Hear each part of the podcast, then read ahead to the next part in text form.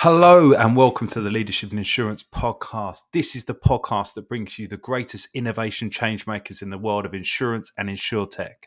We speak to innovation leaders from carriers and brokers. We speak to insurtech founders and C-suite executives. And we bring you all of the people that add value to that community, whether it be private equity, venture capitalists, or even people like organizational psychologists and thought leaders and futurists. We try really hard to bring you the most innovative people in the world of insurance on a global basis. So with that in mind, we'd love your support. So please like, share, follow or subscribe to wherever you get your podcasts. I'm your host, Alex Bond. Welcome to the Leadership Insurance Podcast. This podcast is brought to you by FinPro. FinPro is a leading insurtech specialist recruitment business that operates on a global basis. We have delivered assignments across North America, throughout Europe and into Asia. We are super excited to speak to anyone who has some recruitment challenges that is either starting or scaling a business. And we're confident we can help you find the people to help you innovate the world of insurance one new hire at a time. Please visit our website, w w w dot we are finpro dot com, for more information.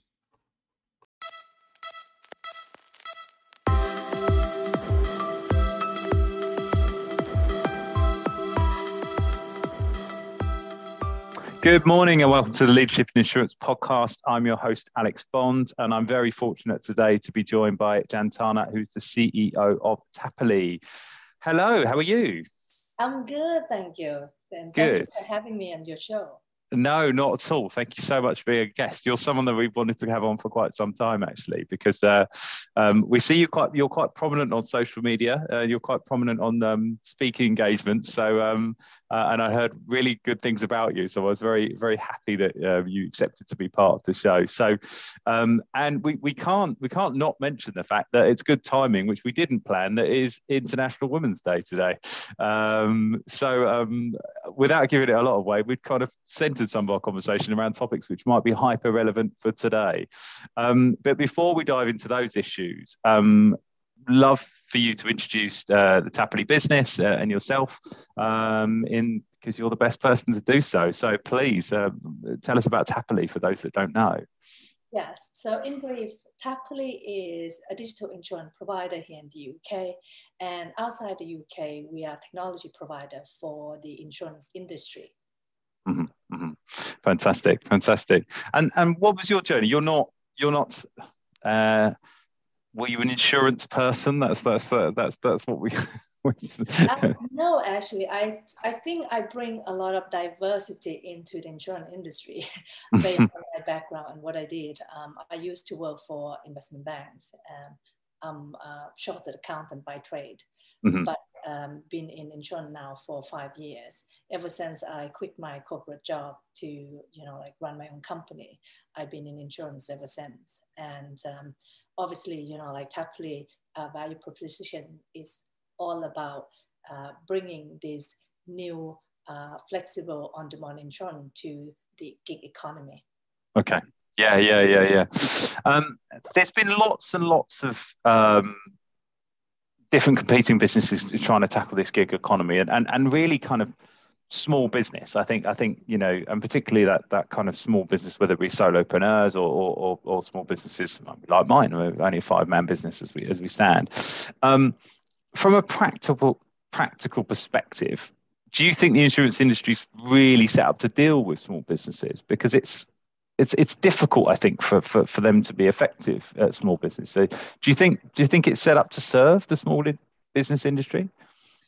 Um, yes and no, to be honest. Obviously, you know, insurance has been uh, here for as long as we know, um, and small business has been able to access the insurance product, even you know, like. Um, today, however, the lifestyle of some of the uh, our customer have changed. Um, especially during COVID, it really kind of take the gig economy to the next level.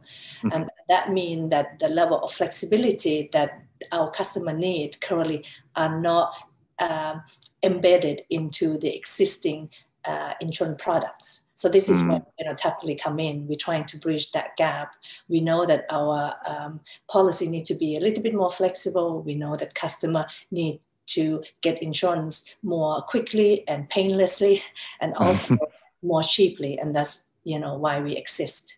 Mm, mm. Yeah, I think there's, there's so much about simplification of insurance that um, I, I understand that it's challenging, because some, some of the, you know, the, we've talked to, to death about simplification, and, and, you know, regulation has a part to play in that as well. You know, uh, unless we can simplify the regulation, or whether we should simplify the regulation, it makes it very difficult for things like wordings to Be, be effective. But um, yeah, access to um, is, is a big thing. Um, do you think the regulation environment is doing enough to kind of help insurers on that journey to kind of serving customers? Um, I think insurance, considering of, you know, like what we do, we build trust and we sell future promise. So it needs to be regulated um, mm-hmm. for the sake of the customer. Um, mm-hmm. But at the same time, too much regulation will cost money, and mm. cost money, who's going to pick up the bills? The end customer. So sure. at the end of the day, you know, like um, the over increasing regulation will only add on to an increased premium to customer. Mm. Um, but it's a trade-off, I guess. You know, like we need to have that regulation to protect the customer.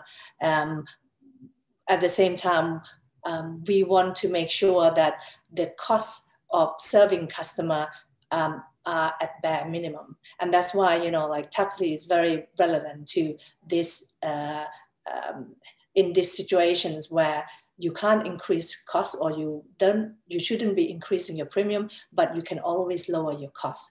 And mm. Tapoly is all about, you know, bringing that operational efficiency through technology and leaner process, so mm. that we can contain and maintain our costs at bare minimum in order to be able to keep our profit level um, to the level that is um, a feasible for us to offer our insurance products. Yes. Yeah, yeah, yeah, yeah. There's, yeah. Well, there's, there's some quite famously some uh, very large insurtechs out there that are doing very well from a kind of growth perspective, but but profitability seems to be an issue. Um, but probably won't open that can of worms right now. But um, I wanted to talk to you about innovation, because that's that's a large part of what we set this uh, podcast up to do. Um, and I wanted to ask you about how, because my it's my belief that innovation starts with leadership, um, and I don't think that's controversial. I think innovation um, absolutely starts from the top. How do you approach this at Tapoly from a practical perspective? You know, how do you practically implement innovation? Um, I think innovation, obviously, you know, it has to be built on the company culture and value. It has mm. to be embedded into everything we do. Um, so um, the way we approach it is in kind of three different steps. The first one is the recruitment and retention. We make sure that we recruit diverse and um, workforce, and we, you know, always uh, um, make sure that everyone feel included, and that everyone feel like they are part of the team. So collaboration mm. is important uh, as our nature. Um, and then, of course, the kind of, you know, accountability and responsibility piece, where, you know, we've got the, the right people on um, uh, to our team. We also need to give them like very specific, um, we need to empower them, if that makes sense, so that they can then, you know, like be able to do their job uh, more effectively, and also um, have the ability to perhaps, you know, like get outside their comfort zone and allow mm. them to benefit from their uh, talents. Mm. And the, first, the last part is more like kind of, you know, like control and framework that we have to put in play in order to make sure that everyone knows exactly what they need to do within their uh, defined Uh, role and responsibility. And of course the measurement, you know, like it's go with that, you be able to measure everyone's performance. So if you have these three, then suddenly you've got a successful um, um, a workforce um, and framework to be able to embrace the um, the diversity and the inclusion with, within the company. Mm-hmm. Do you, it's difficult though, isn't it? I, I think in a practical sense, how do you How do you guys, you know, try and go about that? Because one of the challenges, you know, we specialize in as a recruitment business working with startups and scale up businesses, and and and the growth and the progression and the speed required mm. is there's always a trade-off between, are you really getting a representative diverse pool of candidates uh, versus, you know, finding a good candidate and then do you find a good candidate, just hire them and move on? And then you get these things. I, I had a founder that was very, you know, genuinely really concerned and and and basically built a kind of ninety percent white male workforce. And he said, we were just trying to move quickly. Um, and it's that classic thing that they'd hired lots of good people they knew, but that was their that was their circle, that was their their, their world. So it was very difficult. So in the sort of practical sense, how do you how do you guys go about trying to make sure you're getting at least a, a really diverse m- bunch of applicants in?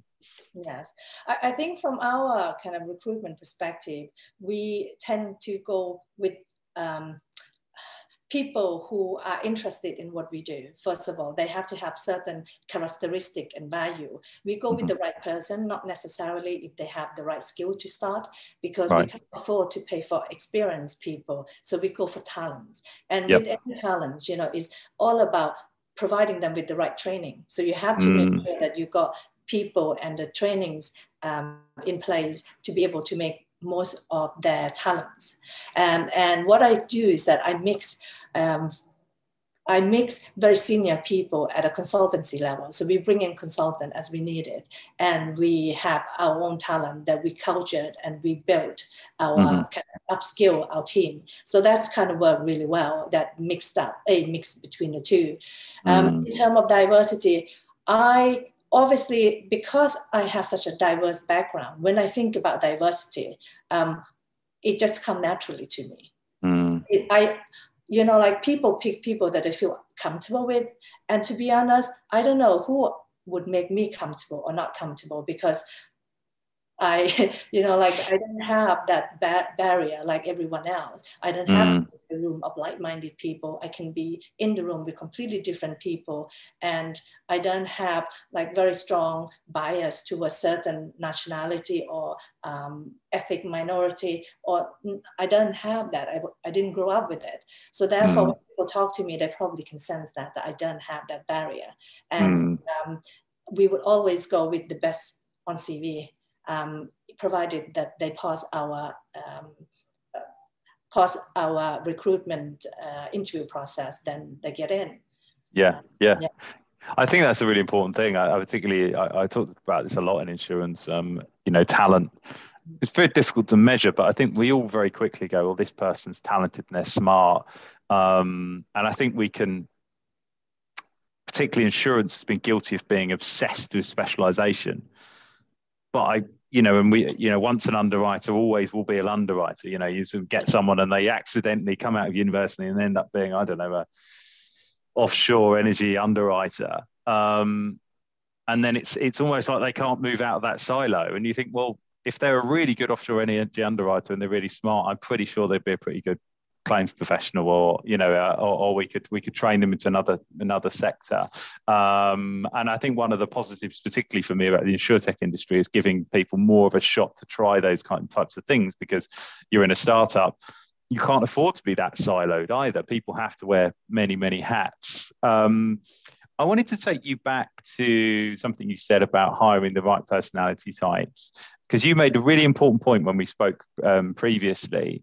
Um, it, it, you made this point that really stuck with me, which is about connected to insurance is a social good, which I think we we both agree on. Um, and how important is it hiring the right personality types when you're providing a social good? And I think you made this brilliant point that we're selling trust. Um, so what does that mean about the sort of the right types of personalities that we have to bring into the business? Yes, I think it's, uh, it's crucially important, because it's much easier to build on someone's skills than mm. change their behavior mm. and their beliefs. Mm-hmm. So, and that's why having the right personality who embrace already the culture of being, you know, like um, trustworthy, transparency, and customer focus, you got, you know, like they got the basics to become extremely good um, insurance or insurance um, broker, for example. Um, mm-hmm. So I think with any job, I would prefer uh, to choose the right person or personality type over the right skill. Because like I said to you, we are, you know, kind of, we're looking for talent rather than experience.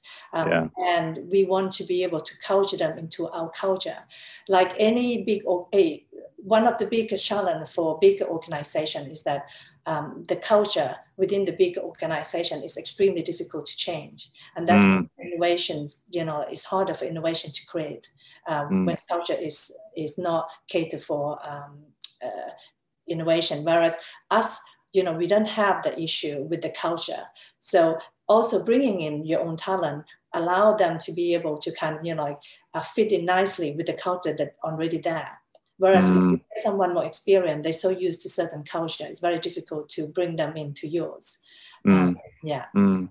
Yeah, and I think big businesses have that challenge of they're they're not either one culture either. That they, they tend to be so large, particularly like large insurance carriers, large insurance brokers, that they're, or large technology firms, that they're, they're silos of individual cultures and, um, you know, it's very stereotypically about teams. Um, I've worked with companies where their sales team is in a completely different office to everyone else because the uh, the, the thinking, or at least the kind of the, the the feedback is, oh, they're a different culture, different types of people. And I think, well, I thought, well, that doesn't help, does it? Like that's not what that's you know, you're not bridging those uh, those two different divides. You're actually making that problem worse. Um, and then you get these two very different values organizations within the same organization. So I think that's a huge challenge. Um, how do you envisage tackling that as you grow? Because as you grow, it becomes much harder. Have you thought about that as you, as you get bigger? How do you kind of keep that culture together? Yeah, obviously, I'm you know a big fan of aligning our process and system with our culture. Mm. Um, so, um, and that means that you know like um, bringing people together is important. Collaborations is number one success for any you know kind of uh, successful business. So, um, and we will have you know kind of. Um, There's few things that we do internally, for example, that uh, embrace that. Uh, one is team meeting. We've got team meeting, not just uh, individual um, a team, but we also have a joint up meeting for um, all our team to collaborate and meet each other to exchange, you know, any kind of issue that may we may see in the technology space that actually impact business and vice versa. So we mm. have that coordination. And then of course, party, you know, like team building exercise is very important. That's when people meet face to face now today, because we don't, you know, like get to go to, uh, it's not a, a nine to five office um, uh, uh, a, uh, culture anymore. So it's just more mm. like working remotely now within our team. So it's important to have that. Um, and also it's important for people to hear from me directly. Uh, yeah. I think, you know, like this tone-up talk, I need to be able to kind of very clearly articulate what the culture would be like, what is our focus going to be like, and be able to communicate that clearly to my team and break it down into tasks and responsibilities so that everyone know exactly what they need to do. So mm-hmm. a lot of it is down to also the management to coordinate the whole collaboration and communication piece. Mm.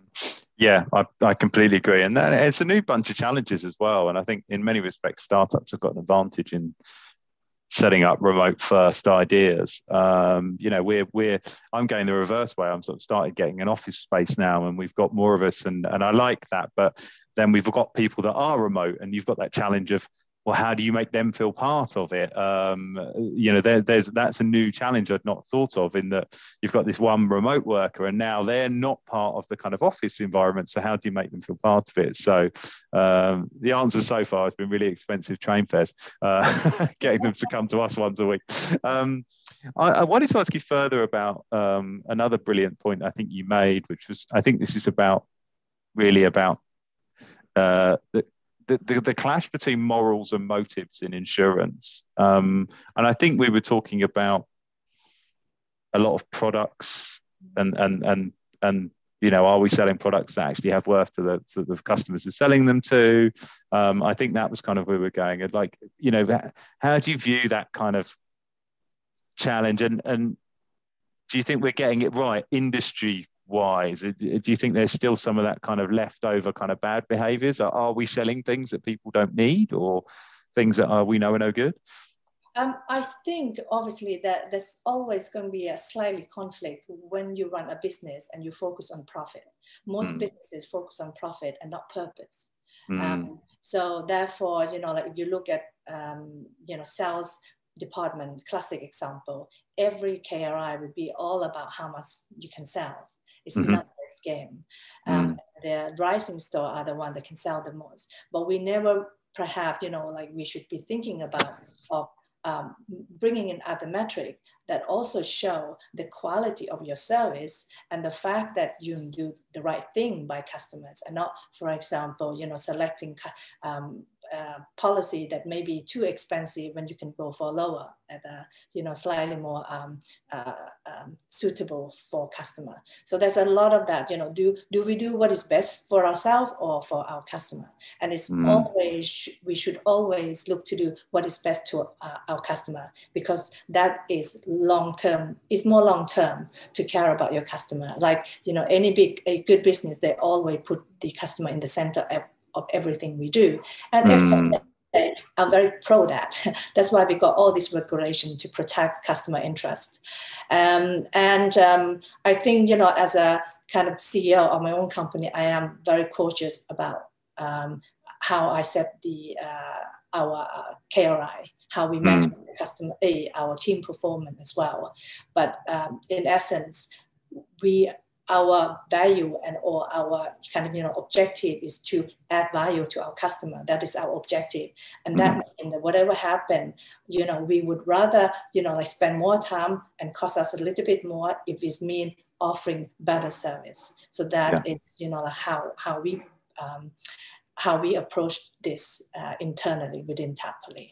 Mm, yeah, I, I, I'm, I'm very much of the same thinking. Um, It's difficult though, isn't it?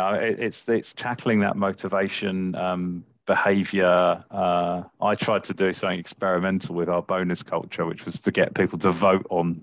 A, we were going to hold back a section of it, and and basically your your colleagues had a kind of like blind input in it, and then I was I thought I was just opening up some sort of toxic situation I was going to have to manage, and I and I won't I won't lie I, I I backed away from it. But I think you've got to be open to trying those things, and uh, uh, behavioural drivers, uh, any lever you can pull.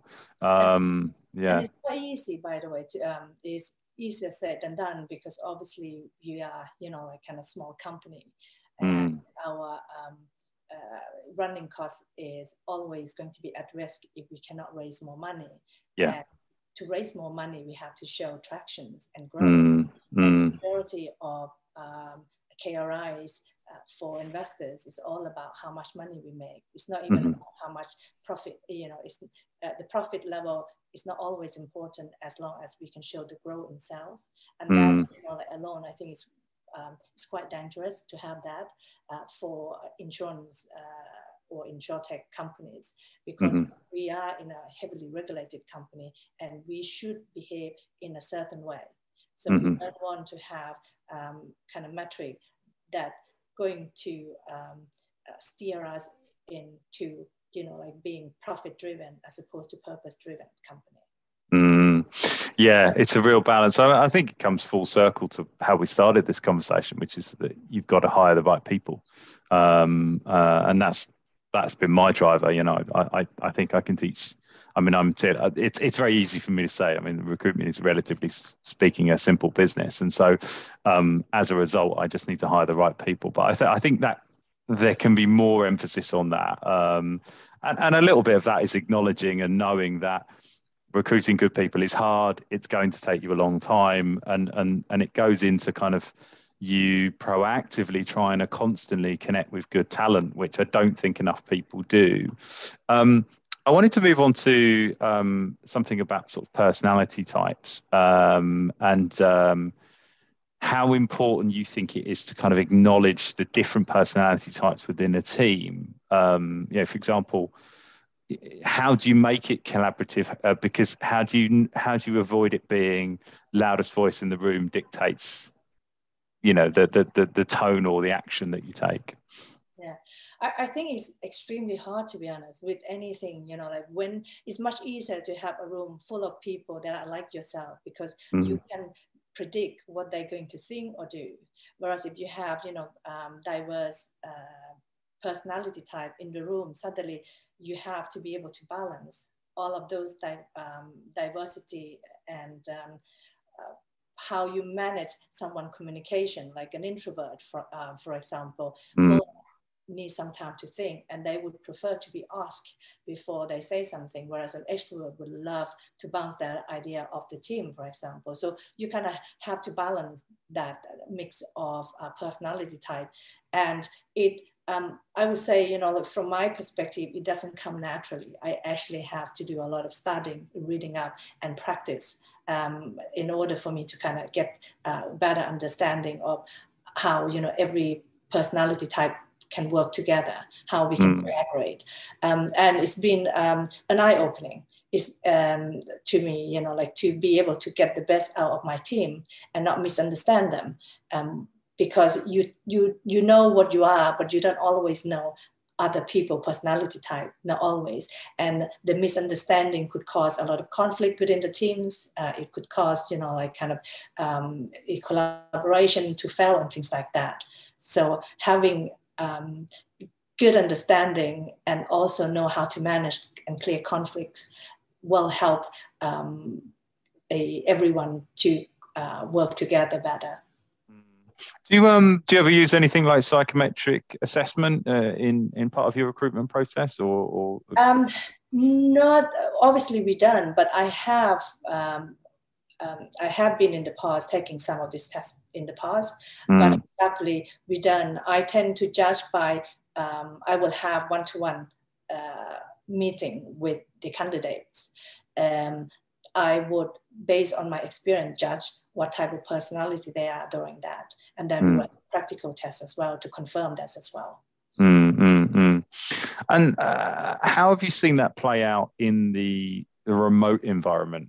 Um, because that, I think that's where I found the challenge is that, you know, I've been a manager a long time. If I've got my team in a room, I can start to spot those, you know, that person's more introverted. I'm going to need to, to directly, you know, things like if I'm having a meeting, I'll email those people ahead of time going, is there anything you want to raise? Because then I can raise it um, and I don't have to, you know, wait for all the kind of extroverts are sitting there shouting. Um, I think when you've got a remote team, it's harder because you, you know, onboarding people remotely, much slower to kind of, you, you can't rely on that kind of line of sight to see what they're like as a person in the room. So yeah, in terms of kind of practical measures, have, have you tried to implement anything there from a remote perspective? Um, obviously with the remote, uh, we've got very tight, uh, I'm a task manager. I love mm. you know, assigning tasks to people and, and get, you know, like everyone to uh, do job on a given day. So in many ways, my team um, is being monitored uh, by the task that they have to do. So that's mm-hmm. one way of doing it from, from my side. The other, uh, of course, um, a way that, you know, we, um, we tend to, um, some, the thing with personality type is that some personality type are doing very well on their own, you know, like mm-hmm. they, they like to be in their own space and they uh, they can think better when they're on their own. But there are other personality type that need to have meeting and be in the room in order for them to generate their ideas or being, you know, as uh, effective in uh, doing their job. So mm. in those instances, then all we have to do is just create that forum for them to have connection with other people that they can talk and, you know, um, get their um, ideas bound up someone. So we mm. that's why we have this uh, meeting throughout the week. And then we also have, you know, kind of tasks that manage everyone's performance at the back of it as well. Mm. Yeah, I love, uh, we were talking about our tasks list earlier. I'm obsessed with Monday dot com at the moment. I just, uh, I, I just like the fact you can tick things off. It feels like, a, it feels like you're making progress. So even if you're having a horrible day, you could just be like, right, that's done. Um, and then when I found out you could assign tasks to people, I was like, well, this is brilliant. Uh, just assigning everything off. But um, no, it's, um, no, I think you're right. I, I, it, people don't like, it's interesting. I, I think when we, when we were working all in the office, there was a bit of a resistance to much more structured kind of assessment of work, like, you know, like tasks and being able to remotely tick them off. But it's interesting how I think remote working's um, made that so important and crucial, because you don't have that, you, you lose so much not being in the same room. You, you know, you lose that sort of non-verbal communication. You lose that kind of, that quick, you not meetings, but the the the, the coffee shop, uh, the, you know, walk and the and the you know the water cooler moments that actually drive a lot of activity in businesses. And I, but that's been replaced and can be managed. In it, uh, the absence of that can be managed with with structure. Um, and I've just, it's been interesting for me how anecdotally I've sort of spotted that that that seems to be really, really welcomed, because otherwise you have this disconnect. And a few people, when the sort of pandemic started, they're working remotely, were going, I had this conversation where people felt like they almost were working, but because they couldn't see anybody and they couldn't, they weren't meeting anybody, Um, or weren't traveling or weren't seeing their colleagues, that they almost felt like they were in this sort of Truman Show where they were like, they didn't even know whether the work they were doing was sort of meaningful. Um, so just having that structure, I've, I've, I think it's interesting what that does to people. Um, it might just be me. No, I think everyone needs some structure, I think. Yeah, yeah, I completely agree. Um, I wanted to move the conversation slightly towards um, like funding, and, and and this is the bit I mentioned that I thought would be uh, appropriate on uh, International Women's Day, um, because you and I had a conversation about funding and and, and gender bias, really, um, and you know, how does gender bias impact the funding experience for win for women? Um, you know, you're, you're you're an entrepreneur, so I just thought if you uh, if this is a conversation you're happy to have, I'd love to have it. Yeah, sure. Um, you know, I'm not going to guess, but I'm going to give you a stats. According to uh, British Business Bank, only one percent of V C money is going toward supporting um, male-only, a female-only business, mm. now, uh, compared to about eighty-nine percent that goes toward funding the male-only founding business, founded business. So wow. If you compare, you know, like the number, then um, you can make a, uh, you know, um, a an um, a, a rationalization that there is some bias there. Yeah. And this is obviously going to be an issue for women who are trying to run their business or or trying to get into that, creating uh, their own business, um, because with this kind of, you know, such an imbalance in funding means that a lot fewer women would would be able to uh, break that um, initial, you know, setting up their business barrier and become successful. So mm. what we ideally want to we want um, to make more way for women to get into that, you know, kind of um, building their business successfully, so that they can then also inspire other women to um, follow suits. Mm-hmm. What does that do psychologically as well? When you're you're basically, you know, it's one thing.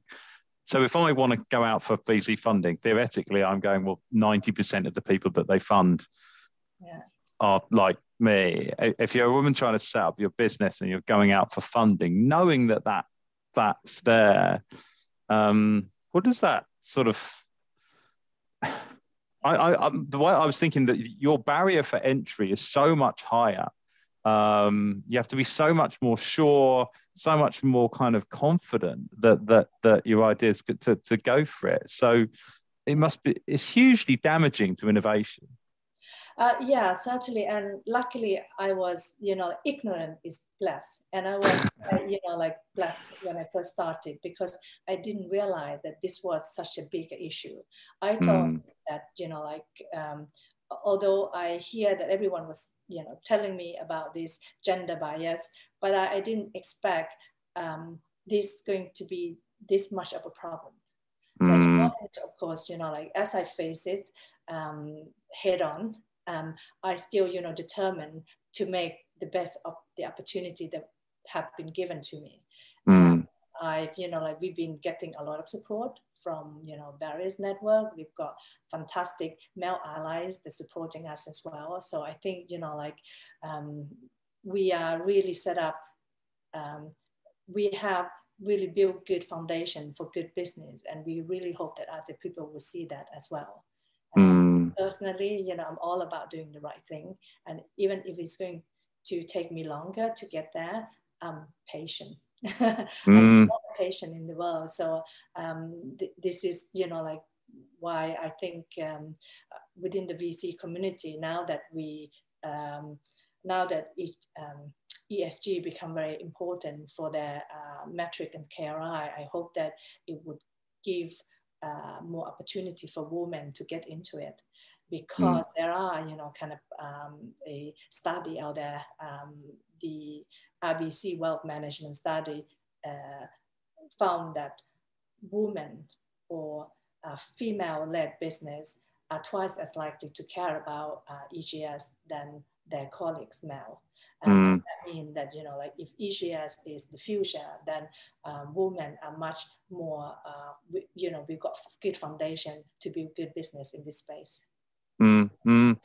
Yeah, yeah. I mean, there's there's there's so much going on. I mean, it's it's um, there's plenty of data out there that supports that that that women-led businesses are more successful over time as well, um, and certainly more diverse businesses are are uh, are more successful. Um, because I, I always think that now when I see a more established business, if if if it's got a woman leading it, when you see how sadly rare that is. Mm. Do you think that says something about that business anyway? That says something about the culture of that business that, um, and this is not about merit, and this is not a conversation about that. It, it's about, you know, we, we're saying that they've elected the best person, but clearly there is bias that exists. So I think if we see a large business that's that's that's led by a woman, I think it's in itself that business is a is is better set up anyway, because clearly there is a acknowledgement there that the bias is. I w- I'm sure it's not absent, but it's it's less prevalent. So therefore, it's already a more forward-thinking business. Um, so it, it has a much wider implication than just filling a number on a sheet or being representative. It, it says something about that business. Um, so uh, I don't know where I was going with that. I, th- I think I was about to jump on my soapbox, so I'll back away. I'll back away. yes, I, I certainly agree that, you know, like you should recruit Um, people by their merit, and mm. we what we should not do is to build more bias into our recruitment and retention process. Mm. It should be based on, you know, like that, you know, individual performance. Um, but we make we have to make sure that our metrics is actually uh, something that could measure women's as well as not just like male uh, centric um, behavior. Yeah, so not just profit, but also the um, the impact bit. Um, yes, most women tend to care more about the cause and the purpose than just building their business for, you know, like for profit. Um, mm. So that's why we kind of need to kind of review our metrics, review the question sets, so that we have the same question that we ask in exactly the same manner that would be asked men and women, so that we don't build our own kind of, you know, like biases into the way we ask people question, whether it's at interview stage or at, you know, kind of uh, um, meeting stage. Mm-hmm. Yeah, I mean, we had a conversation on it before. Um, and um, Sam uh, White, uh, the C E O of Stella, was on here. Um, and there was a conversation about V Cs asking different types of questions to female-led businesses, to, to male-led businesses. And, and essentially, the male-led businesses got, I think, sort of more confirmation questions. Um, and and and female-led found uh, female-led businesses had more kind of like challenging questions. So essentially, it was like like it was just it was like confirmation bias in in in the questioning. But I think you made a really interesting point to me, which you were talking about that um, men are statistically more likely or more inclined to overestimate their projections. Um, you know, so should we evaluate female-led or female-founded pitches in in a different way? Do you think? Um, you see. There is no good answer here. If I say yes, I probably get a lot of complaint. Um, obviously, I think, you know, like one should be more um, uh, cautious about uh, one's number. Mm. And I think mm. you know, like V C should be more aware of the either the um, the cultural differences between male founding business and female founding business. Um, mm-hmm. That's one, you know, like, and the second part is um, to uh, your point around, you know, like the question set and making sure that you, you raise the question in exactly the same manner so that you don't build your own bias into it. And it's, that is n- not the only thing. And also the perception of the answer as well. So, um, if women answer, a classic example that we, you know, you may have heard about is that women, uh, if they're too confident, they could come across as arrogant, they could mm. come across as aggressive. Mm-hmm. But if men are, you know, like behaving in exactly the same manner, he's confident. He's mm. he's got all the positive trait. Whereas women who are behaving in exactly the same way that you would expect from a, you know, like good business person, we don't get the same response. So mm. I think we just need to change our perception of how women should be in workplace. That mm. we, like to your point, you know, like you, you now Don, you were talking about we should be allowed to be ourselves in workplace. We should be able to be vulnerable, be women, uh, be caring, but at the same time, having uh, the same respect uh, as any male founder. We don't have to behave in such the same way. Otherwise, mm. what you need to do is that a lot of women, by the time they get to that top position, we're going to be, you know, like behaving like men because we are too afraid to be ourselves in workplace. Mm. So you want to encourage us to be ourselves. Because mm. you know, like we bringing diversity into this entire, um, you know, like uh, building new business industry, and uh, we want to maintain our own integrity. We want to feel uh, safe and feel um, that we can um, uh, be accepted mm. for, you know, like who we are. So that is important, I think, uh, as part of that diversity and inclusion piece. Because mm. when you suppress your best quality, you also suppress all the other good stuff that come with it. So, yeah, yeah. I was thinking that as you were talking, because I, so I, I, I, I'm trained to administer a couple of um, psychometric assessments, and and you know, one of those. Uh, yeah, it's it's about behaviours. Most of them are about behaviours, and and and we talk about, you know, what is your tendency, and it's not saying oh what you can and can't do. And they always say it's the equivalent of, you know, everyone has a preferred writing hand, mm. and and most people can write their name with probably write their name with both hands. But like I'm right-handed, nobody. It's a waste of my time writing with my left hand because it's so inefficient. It's the same with behaviors. And I was just thinking of that when we were talking, is that getting people to act in a way that is not themselves is, is not only impractical, as you know, as you rightly pointed out, it's really inefficient because we don't do that with training. And, and it's just a really old fashioned way of looking at the world. Like, you know, it used to be the thing that you assess someone's training needs. And so if a person was really poor in one area, you'd concentrate all your training on sort of trying to get them up. But the point is they're probably never going to be better than average on that thing. Whereas if they might be poor in one area, but really good in naturally in another, it's what, create their job around that, make that their role, um, and take away this bit that they're not very good at. And and it does go down to sort of respecting people's, anyone, any gender, uh, it, it, any kind of thing where you're trying to force someone to fit a role um, doesn't work, I think. It, I, I just think it's it's tiring for that person. They're never going to see the best of them. Um, and, and we see this in like little micro, um, not microaggressions, but I think in micro kind of ways in, in like culture. You know, for example, I'm not a guy that's particularly bothered about going to play a round of golf. I don't really care about going to sporting events. I, I you know, I like try and write terrible plays in my spare time. I like going to the theatre, and I, and I always remember this story. I was pitching for a piece of business. We'd had this great conversation about football. These guys were football players, these two potential clients, and they played football a lot, and they were talking about football, and then they sort of asked me about what I did, and I happened to be uh you know I, I was doing some uh, acting at the time, and I was in a play. And um, and they turned around and stopped the meeting. And they went, well, are you going to have time to do this work?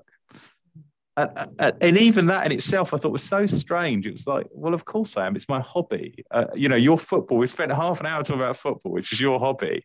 And there's no question about whether you've got time to do your work. So it's just an awareness that people have different things, and, and, and respecting, I think respecting as well, people's professionalism. Um, but there's so much to go there. And, and one thing that I you raised again, which I thought was so important, was about networking. Um, and I think that's how we originally connected, because we were talking about the flight series. But, you know, networking is inherently built around like a male dynamic, I think. You know, that would be, um, what impact does it have to you? Do, do, are there issues for women networking, particularly when you talk about venture funding, but even in the insurance industry? Yeah, if we're talking about pre-COVID and now. Yeah, yeah, true. Pre-COVID, where, um, and if we're talking about the culture of men going to a local pub and talk about business, then yes, we certainly, um, I certainly cannot relate to that, because first of all, I don't drink very much and I can't, you know, keep my uh, liquor. So I, I was lost for long in that kind of, you know, environment. Um, but uh, I think post-COVID is kind of, Um, now that everyone is working from home, a lot of meetings, a lot of networking is either virtual, or even if it's meet, uh, you know, it would be in a specific event. So it's mm. kind of nearly help um, uh, level playing field for women to be mm. in that environment as well, and, and get their business done. Mm-hmm. Yeah, I, I mean, I've found that. I think I think the remote working is, it's allowed me. I mean, I, I'm I'm I'm. I'm I'm strangely anxious for a guy that does a lot of the things I do, and I and I and I prefer. There's a lot of me that prefers like remote meetings. I like like I feel much more comfortable, and then you know I like you know I like I like the the funny thing is I get my energy from people. I like being around people, but I'm also you know I, I'm very uh, much more comfortable in this kind of virtual kind of setting, and I think that has helped um, because I. But my worry is that I'm already sort of seeing that trailing off of the willingness to do the video conferences, the video networking, um, and people pushing much more to that kind of face-to-face. Um, do you worry that that's just going to come back and just be like the pure way? And, and do you think that's going to negatively impact people's opportunities to sort of effectively network, uh, particularly for women? Yes, I, I think, you know, going forward, a lot of company probably would adopt the hybrid working, you know, like remotely and office uh, model. And that, mm. that I think it reduces some of the or hours of people uh, being able to just go to a local pub and spend together. I think that culture will eventually new, become more neutralized.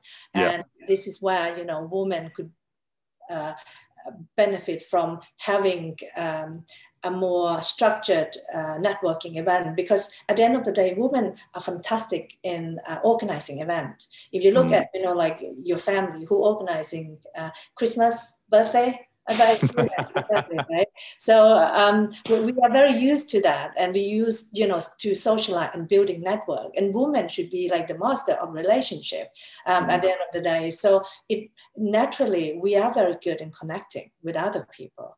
We just mm. need, um, you know, like that um, a, a use case or business case to be able to bring us there.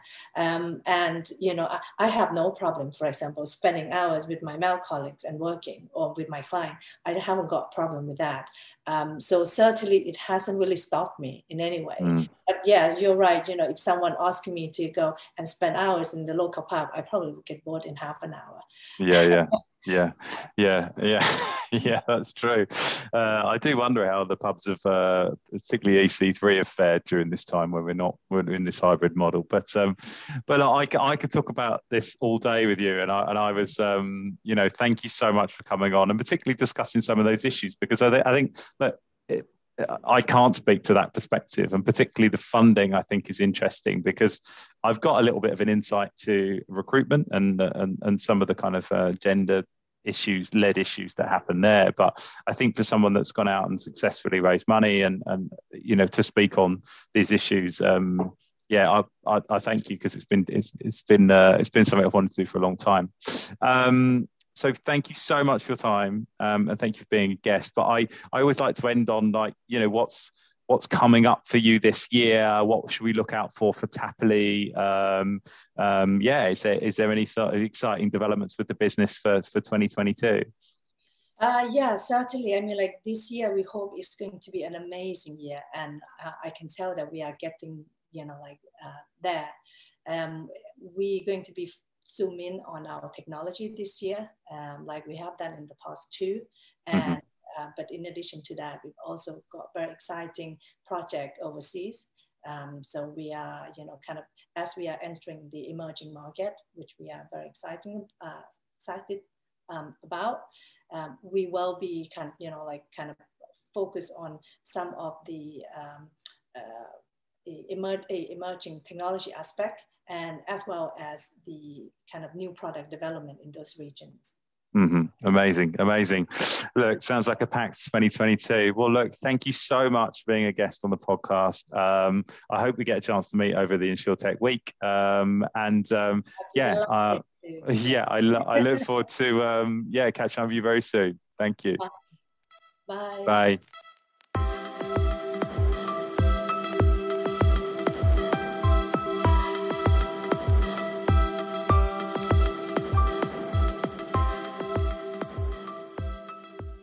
As always, this podcast is brought to you by FinPro Search Partners, often simply known as FinPro. FinPro is an executive recruitment business working in the insurance and insurtech space on an international basis.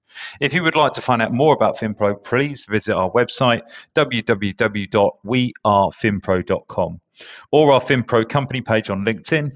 I've been your host, Alex Bond, and I would personally love to connect with anyone who is interested in the changing world of insurance. So feel free to reach out to me directly, um, either on LinkedIn or via my email, uh, alex at we are finpro dot com. I hope you enjoyed the podcast, and I hope to see you back next week. Thank you.